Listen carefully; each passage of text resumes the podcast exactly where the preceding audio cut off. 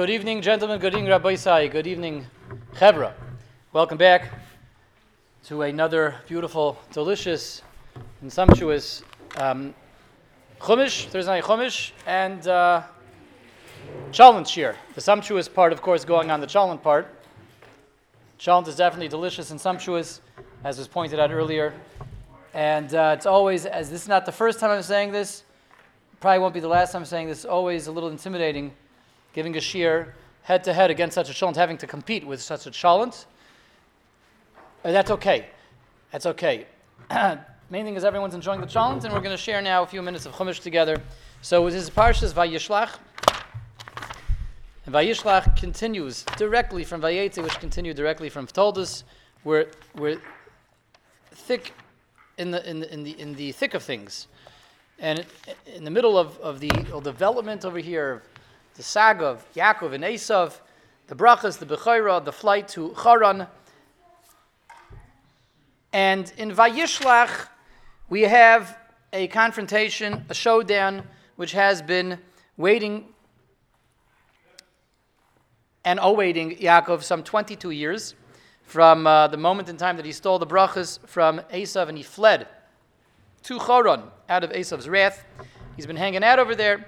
22 years later, he comes back, and now he's ready to face off with Esav. And of course, he prepares himself in three different ways: tefillah, daron, and milchama. We know all that. We get all that. It's well known. The three-pronged strategy he has. And we also know very well the whole narrative, the whole story that happens right before the showdown, right before we have the face-off, right before we have the face-off. And the pasuk tells us, "Vayivasa Yaakov levadoi." Yaakov is left alone. He's left all alone the night before the final confrontation for the big moment. Vayayovek ish imoi, ad alos hashachar. Somebody wrestles with him till alos hashachar. Guys, listen. Everyone is welcome to join the shiur. Maybe either move over here or you can stay over there. But to please enjoy the shiur. And the rule always is, everyone can enjoy the shiur better when we're quiet. That way we hear the shiur. What? That's fine with me, but everyone is more than welcome. So happy you're here. So happy everyone's enjoying the challenge. And the test, as Rabbi Aronson will administer the test. But anyway, okay. So Yaakov is left alone, and he wrestles with somebody until alos hashachar. Who's this person that he wrestles with? Who's this figure that he wrestles with? Rashi tells us this is none other than sar Rachel Esav. This is the guardian angel of Esav himself. The night before, he has to face Esav face to face in physical form. He wrestles. He's confronted with Esav's guardian angel, with Esav's malach, the sar of Esav up in Shemayim, and they're wrestling all night long till alos hashachar, till morning. And let's read the pasuk together. So if anyone has the big blue English Hebrew Chumash in front of them, this is page 174, 175. And it's all the way towards the bottom of the page. Pasuk Chavav, 25, 26. Vayivasa Yaakov levadoi, vayayovek ish imoi ad alos hashachar, vayarki lo yachol lo.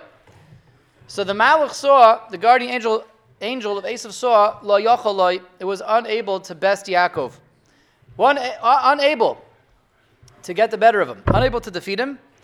Vayiga bekaf yereichoi, it gave him a zetz in his thigh. Vateka kaf yerech Yaakov, the thigh gets dislocated. Ve'ovka imai, as he's wrestling with him. Then the malach is desperate, he wants to go.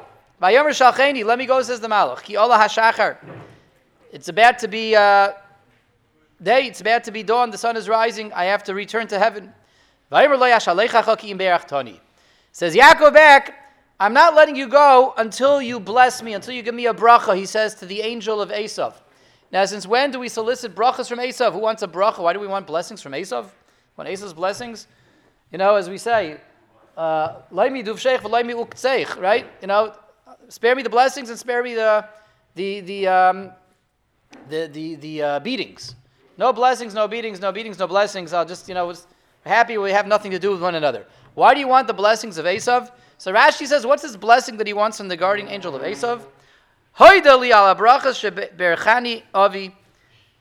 I want you to concede on the matter of the blessings that I got from our father Yitzchak. She'esav ma'ara alein. Esav is still complaining. Esav is still making trouble. Esav is still contending that the blessings belong to him. And you know what got him so upset? What got the ire and the wrath of Esav up? When Yaakov steals his blessing, then why Esav wants to kill Yaakov. So he's still seething and fuming after all these years. Yaakov has his chance, has his opportunity now. He has, you know, the guardian angel of Esav where he needs him, where he wants him. The guy can't escape, the angel can't escape. He says, I'm not letting you go, Kim Beirachtani, until you give me a bracha, and that bracha means concede the brachas to me. I want you to admit, to agree, and concede the blessings that they're mine, that you relinquish your claim to the brachas. Okay, so what does the malach say back? Vayomer Elav Mashemecha, what's your name? Vayomer Yaakov, my name is Yaakov. Vayomer Lo Yaakov Yemer Oid Shimcha Ki'im Yisrael. Your name shall no longer be Yaakov, rather your name will be now Yisrael. Your name is going to be changed from Yaakov to Yisrael. From Yaakov to Yisrael. Kisa, why Yisrael? For you have fought, you have asserted your authority with angelic beings, spiritual beings, and with men, with people. Vatuchal, and you have overcome them. So you're no longer Yaakov, you're Yisrael.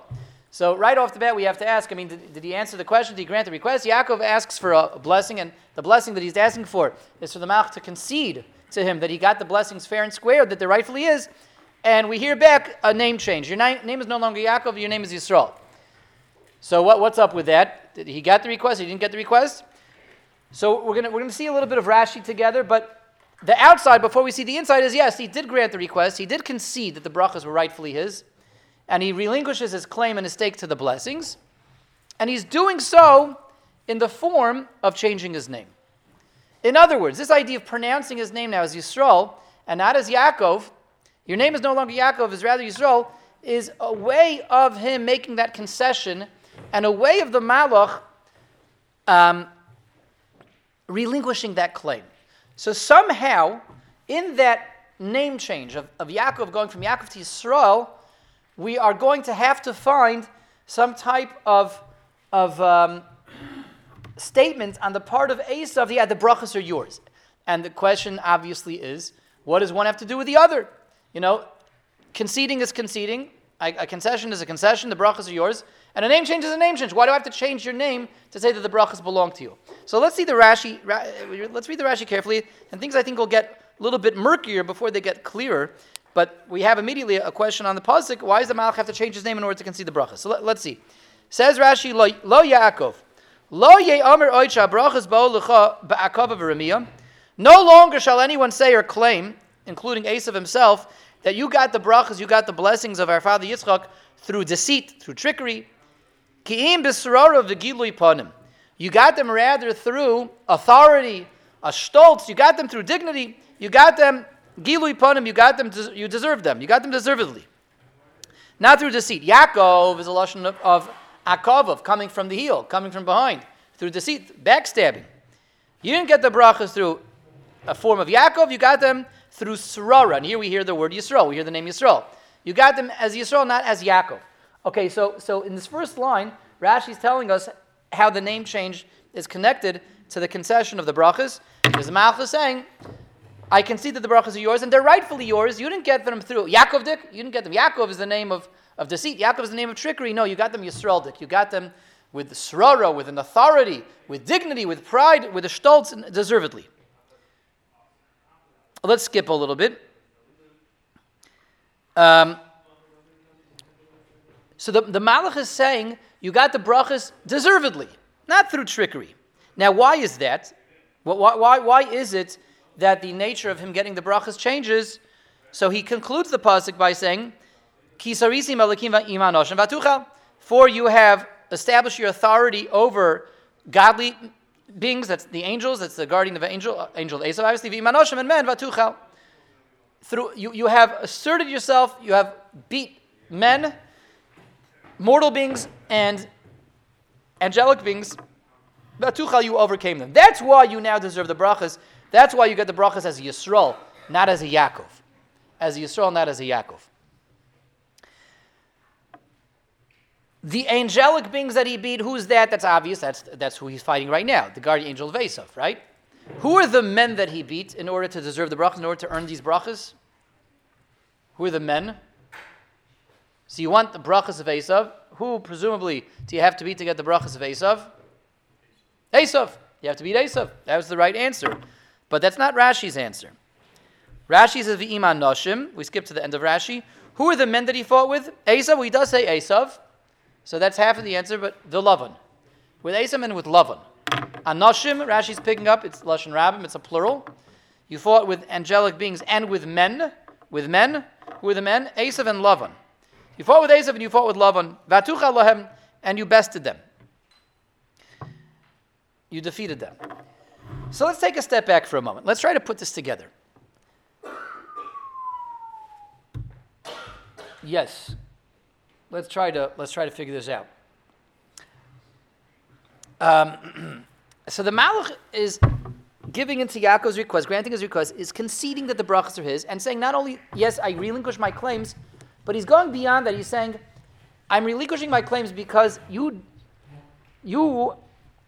gonna say the following. Why do I relinquish my claims, and why am I conceding that the brachas are yours? Because you're not getting them anymore through trickery and deceit. You're getting them with a srara, with a pride, with a dignity, with an authority. And why are you getting them with srara? Because you defeated men, you defeated angels. Who are the men that you defeated? Yaakov and Esav and Lavan. And the questions we have to ask are as follows. First of all, Yaakov simply wants a simple concession. What does he want? He wants the malach to give up already, luz up, the brachas are mine, not yours. Give it up already.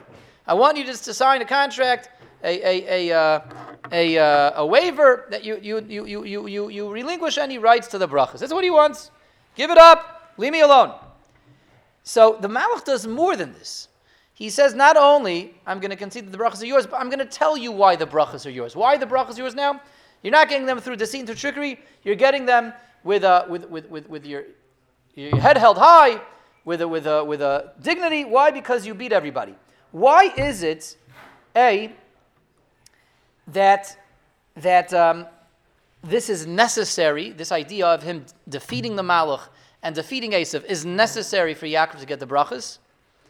There's a better reason why Yaakov should get the brachas. Why does Yaakov have his claim to the brachas? Yaakov, we talked about this in previous weeks. Yaakov already has a very solid claim to the brachas. What's Yaakov's claim to the brachas? Who did Yitzchak want to give the brachas to? Esav. But why did he want to give them to Esav? Because he was under the impression that Esav was the firstborn. Esav is the firstborn, and the firstborn gets the brachas. Now, was Esav really the firstborn? What does that mean, apparently so? He physically was, but did he have the status of the firstborn? No. He sold it. He sold to Yaakov. He sold to Yaakov for a bold chalent. Right? Probably more like a tray of chalent. But he sold to Yaakov. He already sold out his birthright. And Rivka knows that he sold the birthright. And Rivka knows that Yaakov functions as the Bechor. Yaakov has the status of the Bechor. And that's why Rivka sends Yaakov to get the brachas. See, Yaakov already deserves the brachas. That's clear. Yaakov deserves the brachas, fair and square, because he is the Bechor. He bought the birthright. That's why he wants the malach to concede. I got the brachas because I deserve the brachas because I'm the Bechor. I'm the firstborn. To the firstborn goes the brachas. So if that's the case, that would l'chayra be the very simple request that Yaakov is making. And the guardian angel of Esav gives a whole very complicated response and reply. You know why the brachas are yours? Because you're not getting them anymore like a Yaakov, you're getting them like a Yisrael. Why are you getting them like a Yisrael? Because you defeated me. The question we have to ask is, it's clear from the malach's response that until this point in time, until Yaakov managed to defeat the angel of Esav, that the malach doesn't really believe that Yaakov deserves the brachas. And Esav doesn't really believe that Yaakov deserves the brachas. It's only from this point on that he deserves the brachas. So what changed? Yaakov's main claim to the brachas is what? That he's the Bechor. He bought the birthright. That's his claim to the brachas. So either you work with that, you don't work with that. Either you give into that argument, you concede, or you don't concede. So as we would ask in Talmudic's Manavshach, if you hold that being the firstborn does not earn you the brachas, doesn't allow you to be the brachas. So it still shouldn't earn him the brachas. He still doesn't deserve the brachas. And if you believe that by virtue of the fact that Yaakov did become the firstborn, he did get that status of the firstborn of the Bechor, if you believe that that does give you the brachas, then he should have conceded even without him defeating Esav. That's one question. So the first question is, what's the significance of the fact that he won this wrestling match against the malach? That's why he now gets the brachas. That's why he deserves the brachas, because he's the Bechor, he's the firstborn. Second question is like this. The second question is,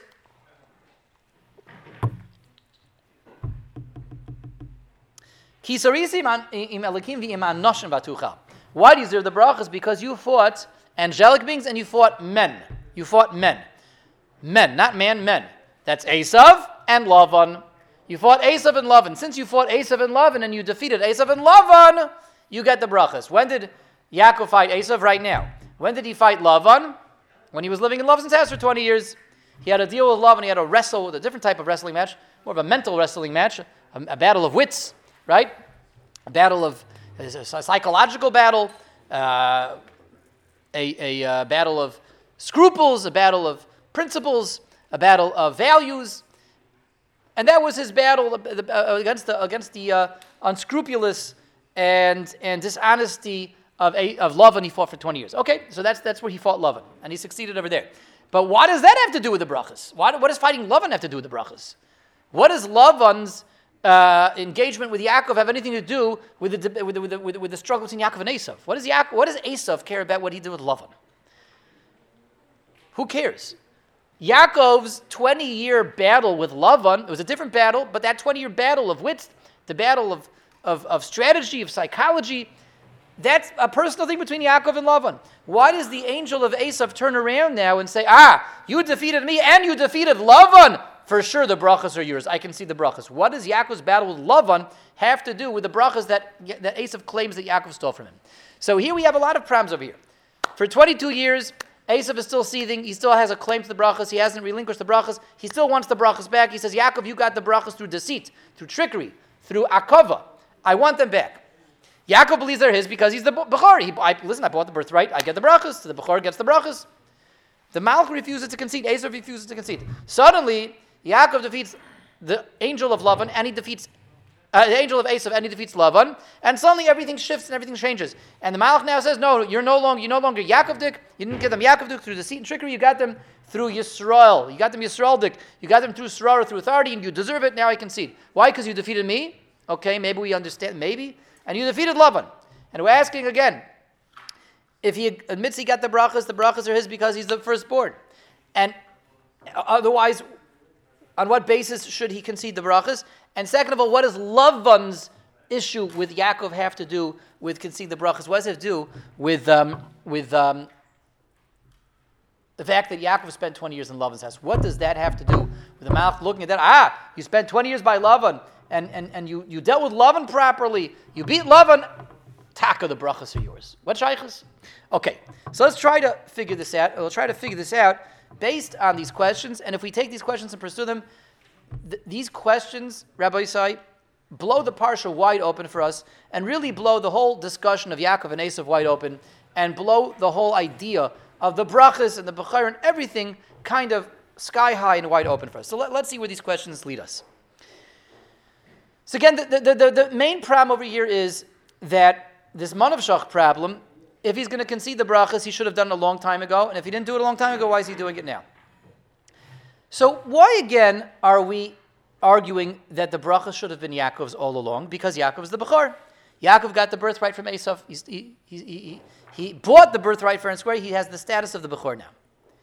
And if you're the Bechor, you get the brachas. Esav doesn't agree to that. Esav doesn't admit that there was a sale. Esav denies that he sold him the birthright. We never find it anywhere. We don't have a source for that anywhere, that Esav ever denied that sale. Esav never denied, and not only that, he admitted it to his father.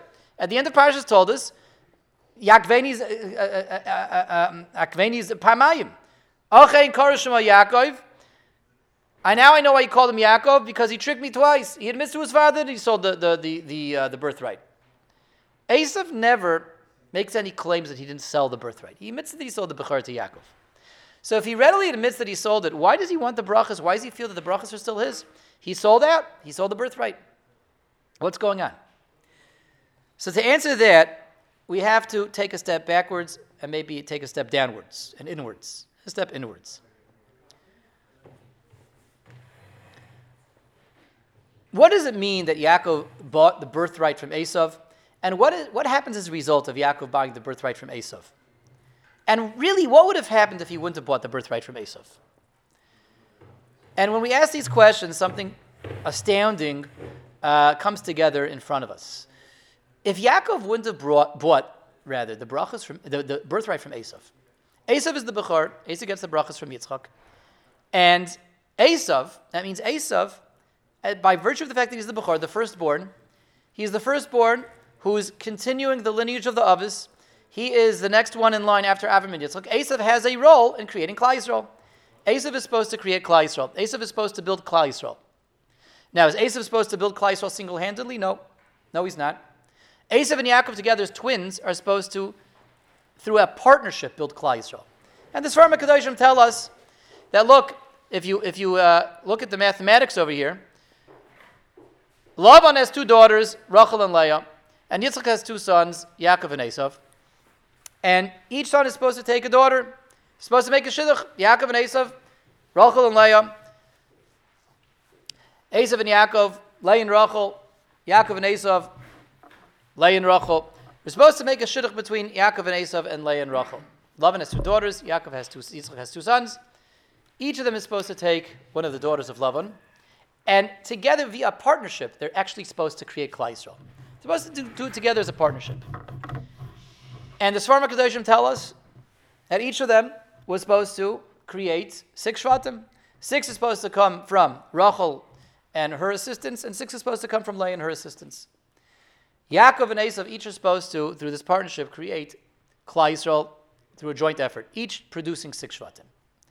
Now, what's happening when Esav sells out? He's not just selling out of the birthright. He's not just selling out of the first in line to make the first 6 shvatim, to make the first shidduch with Lavan, but he's selling out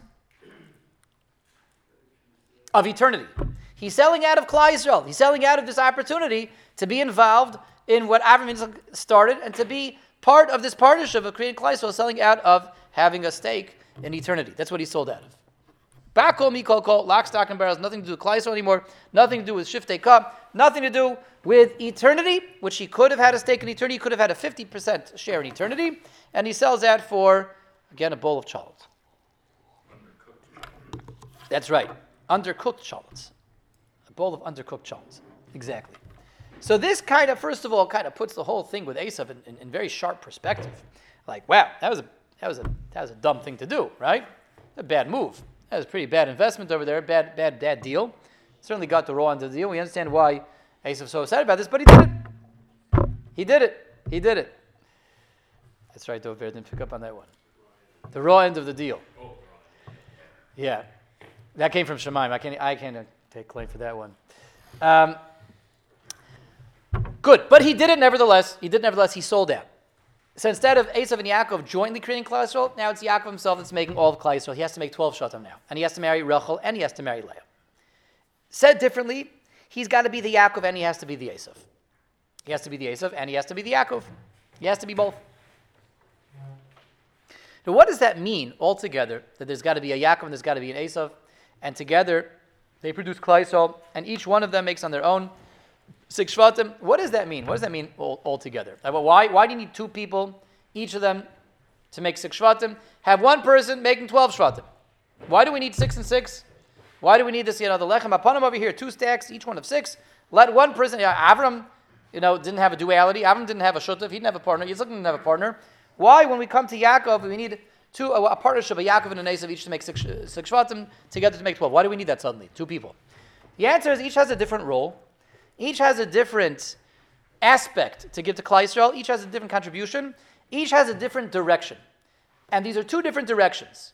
And Klal Yisrael needs 2 different directions, needs 2 different sets of guidances, 2 different inputs, and they are very different one from the other, and we need both.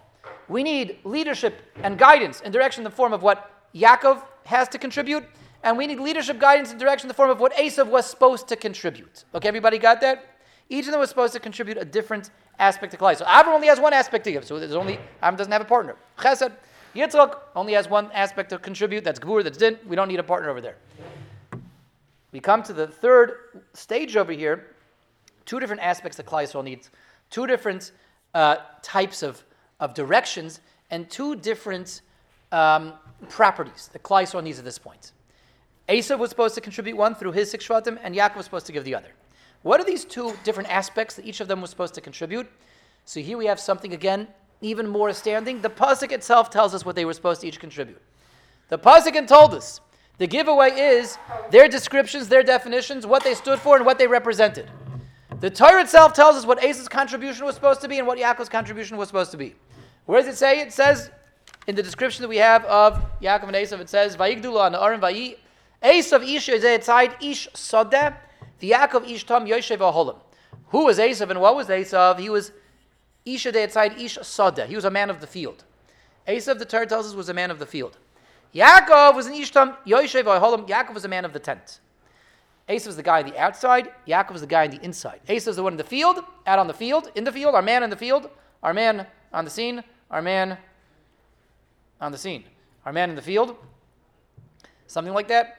And Yaakov is now back to our man in the tent. Back to our man in the tent. What does that mean? Who's the guy on the outside, the guy on the inside, the man in the field, the man in the tent? So what's this tent that Yaakov occupied? What's this tent? Yaakov is the man in the tent. What tent is this? The tent of what's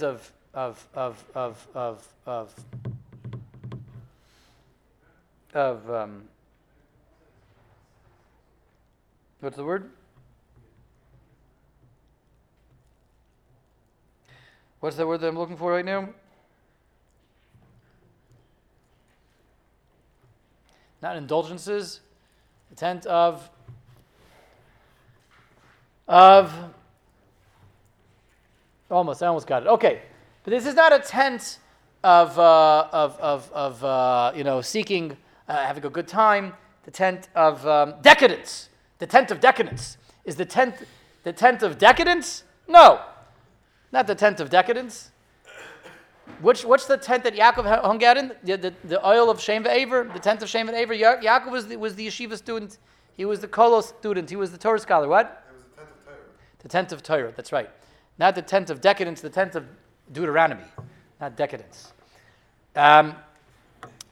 He was the tent of didactics, not decadence. So Yaakov is the one who's studying all the time. He's the scholar, he's growing in knowledge.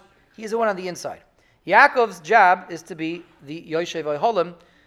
His job is to give over to Klal Yisrael, to present to Klal Yisrael, and lead Klal Yisrael with the ability to find God through study, find HaKadosh Baruch Hu through the tent, Beis Medrash, the Beis HaKnesses, through learning, through davening, connecting to HaKadosh Baruch Hu through internal action, internal motion, through learning, through studying, through davening. That's Yaakov. Esav is the Ish Sadeh. The Ish Sadeh was his description, was his definition, and he was supposed to be that Ish Sadeh, that man out in the field, the man out on the street, in a positive way, in a way of serving God, in a way of doing something productive, in a way that he was going to give that over to Klal Yisrael. What does that mean? To be the man in the field, our man on the scene, out there, outside, and use that in a productive way to serve HaKadosh Baruch Hu? That means to deal with the outside world productively. To deal with all the trials, tribulations, and temptations that lie outside the Beis Medrash, that lie outside the Beis HaKnesses, that lie outside the Shul, and to deal with them properly, successfully, and to deal with them in the way that Hashem wants me to deal with them, to make a Kiddush Shemayim, Kiddush Hashem, to stand true and triumphant against the face of all the trials and tribulations and temptations, to face them down. That's what Esav was supposed to do. That's what he was supposed to give over to Klal Yisrael, to be the Ish Sadeh, to be that person that gives over to Klal Yisrael the direction of how to deal with the outside world successfully, the outside world properly, the outside world in a way that creates godliness. Yaakov deals with the inside world through godliness. He learns and he studies and he davens. He prays and he sings to serve God. That's what Yaakov is doing. Now, Esav was supposed to be the Ish Sadeh, was supposed to serve God through being the Ish Sadeh. Esav, we know, fails miserably. He's still the Ish Sadeh.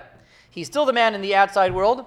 But what does he do? He lets the outside world corrupt him. Instead of him repairing the outside world and being triumphant over the outside world and working with the outside world properly, standing strong in the face of all those temptations and channeling them to serve and serve as God, he succumbs to the outside world. He's an Ish Sadeh with all the negativities, none of the positivities. And he does that when he sells himself out. He remains the Ish Sadeh in a negative way, not in a positive way. He succumbs to the outside world. Yaakov buys the birthright. Yaakov has to be an Esav and a Yaakov. He has to produce 12 shvatim. He has to marry a Rachel and a Leah and produce 6 shvatim from each. That means Yaakov now has to be the Ish Yoshev Ohalim, which he had to be all along. He has to be the person that gives over to Klal Yisrael the properties, the abilities, and the leadership of what it means to connect to HaKadosh Baruch Hu through the oil, through the Beis Medrash, through the Beis HaKnesset. But he has to be an Esav also. He has to be the Ish Sadeh. He has to be the person who's out there in the field and is able to deal with the outside world in a way that he doesn't succumb to the outside world. Rather, the outside world becomes subordinate to him, and he's able to deal with the outside world, work with the outside world, and raise the outside world in a way of sanctification to be Mekadosh Shem Shemayim. That's what Yaakov has to do. He has to do the Esav role, the Esav job now. He's got to do the Esav job. That's why Yaakov immediately goes, after he spends 14 years in Shem v'Ever, in the Oiholim over there, to ready himself for this, he spends 20 years in the house of Lavan. Why does he have to spend 20 years by Lavan? L'man Hashem, he went to get a shidduch. Okay, so Lavan tricked him to work and to work and to work and to work. What's going on over here? Why did Yaakov give in to all this? And why is Yaakov dealing with him 7 years, another 7 years, another 6 years? Why is Yaakov dealing with this Lavan character? The difference is, here is where Yaakov has an opportunity and needs to use that opportunity to make himself into an Esav. He needs to go now to the house of Lavan. He needs to marry a Rachel and a Leah. He needs to marry both women because he has to produce 12 shvatim. And that means much more than just marrying 2 wives and having 6 shvatim from each house. But it means being the Ish Sadeh, doing the job of Esav, that job that Esav was supposed to do, that was linked to the birthright of Esav, that was linked to the Bechorah of Esav, which Esav sold to Yaakov. Yaakov now has to be the Esav. He has to be the Bechor. He has to be the Ish Sadeh. He's got to deal with the outside world properly in a way that he sanctifies God's name and deal with the outside world successfully as opposed to Esav succumbing to the outside world. He has to give that over to Klal Yisrael. How you deal with the outside world and how you triumphantly deal with all those temptations the way that Hashem wants us to. He's got to deal with the outside world. That's why he has to deal with Lavan for 20 years. And that's why when he comes back, he's got to deal with Esav now. So we fast forward now to the great showdown between Yaakov and Esav. And we ask the question, Yaakov wrestles with Esav. And he knows that for 22 years, Esav is still hanging on to this claim, you don't deserve the brachas, kid. The brachas are mine. I'm not giving in. I'm not conceding the brachas to you. No concessions. We demand a recount, Esav is saying. I'm not giving in. I'm not conceding the brachas. For 22 years, Esav comes and wrestles with the malach of Yaakov comes and wrestles with Esav's malach. And he says, I'm not letting you go until you concede. You admit the brachas are mine fair and square. So what does the malach say back? Your name is no longer Yaakov, it's Yisrael. We don't have to say anymore that you got the brachas through trickery and deceit. You got them through srara, through dignity, through an authority. You got them deservedly. Why? Because you wrestled with me, you wrestled with Lavan, and you overcame us, you overpowered us, you beat us. We asked, Manavshach, if he doesn't admit to the fact, if he doesn't agree to the fact that he deserves the brachas because he got the birthright, why is he agreeing now? And if he is able to agree now, why couldn't he agree 22 years ago? What changed now? Because again, Yaakov's claim to the brachas are linked to the fact that he got the Bechorah, linked to the fact that he got the birthright. So what changed suddenly now? The answer is, Rabbi said, beautiful idea. We see how everything comes together so beautifully and so wonderfully. Avada, he knows that the sar of Esav, and Esav himself knows that Yaakov's claim to the brachas is because he got the birthright. Peseder Gomer, yeah, okay, good, you bought the birthright from me. And that's why you feel you got the brachas. But I still have a claim that the brachas are mine fair and square, because you may have bought the birthright and you, so to speak, hold that you assume the status of the birthright, of the Bechor. One second. You may have bought it from me, but those brachas go to the continuation of the line of Avraham and Yitzchak. They go to who's supposed to be the Bechor. They go to the person who's not just walking around with a piece of paper that says that he bought the birthright. They go to the person who is fulfilling the Esav job, the Esav mission, the Ish Sadeh. That's who gets these brachas. Yaakov Bistu and Ish Sadeh. You're not Ish Sadeh. You're the Ish Yoshev Aholim. You're the Ish Tam Yoshev Aholim. You're the guy who sits and learns all day. You still don't deserve the brachas. This is why Esav has not let go of the brachas for all this time, because Esav still feels he still has a shot at making this. He's still in the running. He still has a shot at being the one who deserves the brachas. He still has a shot at being the Ish Sadeh. He still can do it. He can still make it happen. And Yaakov, you're not that person. You're the Ish Yoshev Aholim. You have no right to the brachas. You may have gotten the birthright, but you're not the Ish Sadeh. You're only there for half of Klal Yisrael, and you're there for the lesser half, the second half. I'm the first half. I get the brachas. I may have sold you the Bechorah. So what? You're not an Ish Sadeh. You're an Ish Tam. You're an Ish Yoshev Aholim. Show me that you deserve these brachas. And that's what Yaakov shows Esav now, 22 years later. Ki sarisa im anoshim im elokim vatuchal. Ah, takla. You're right. You defeated me, you overcame me, and means you were able to wrestle with Esav, who is the Ish Sadeh, to the negative, and with all the negative aspects. He represents all the temptations, he represents all the arais, he represents all the tumah of the Sadeh, and you were able to overcome that. So you're able to be the Ish Sadeh, to deal with the nisyonis, the temptations of the outside world properly. And look, you dealt with Lavan for 20 years. Anoshim, Lavan, Esav and Lavan. You dealt with Lavan, you dealt with the outside world. Takla, with all the sheker of Lavan, all the scheming and plotting and the double crossing and all the tumah and the sheker that you had to put up with. In base Lavan, you dealt with that as well. Vatuchal, and you overcame that. You were an Ish Sadeh. You takla, made yourself into Ish Sadeh. Yaakov, you are an Ish Sadeh. Bistu takan Ish Sadeh. So you know what? Lo yeomer oid shimcha. Yaakov, your name is no longer Yaakov, which means that which you're in possession of the brachas is no longer Yaakovdik, which is that people can question, do you deserve the brachas? Are you really the Ish Sadeh? Are you really the person who's supposed to get these brachas? That's akava, that's trickery and deceit. No one's going to say that anymore, that maybe you can't be that Ish Sadeh. No. You were able to rise to the occasion and earn the brachas. You're someone who can be an Ish Sadeh. You do get the brachas now. And Yaakov, I thereby concede that the brachas are yours fair and square. Not only, you bought it, you earned it. You bought it, and you clearly have replaced Esav and myself as the Ish Sadeh. They're yours fair and square. It's now yours to create Klal Yisrael, to create the Shiftei Ka, all 12 shvatim. And with that, the brachas are yours. And with that, Rabbi Yisrael, we conclude for this week. Thank you all for joining. Everyone should have an amazing, wonderful Lichtige Shabbos, and be well, Rabbi Yisai. Shabbos Shalom U'Mevoyach.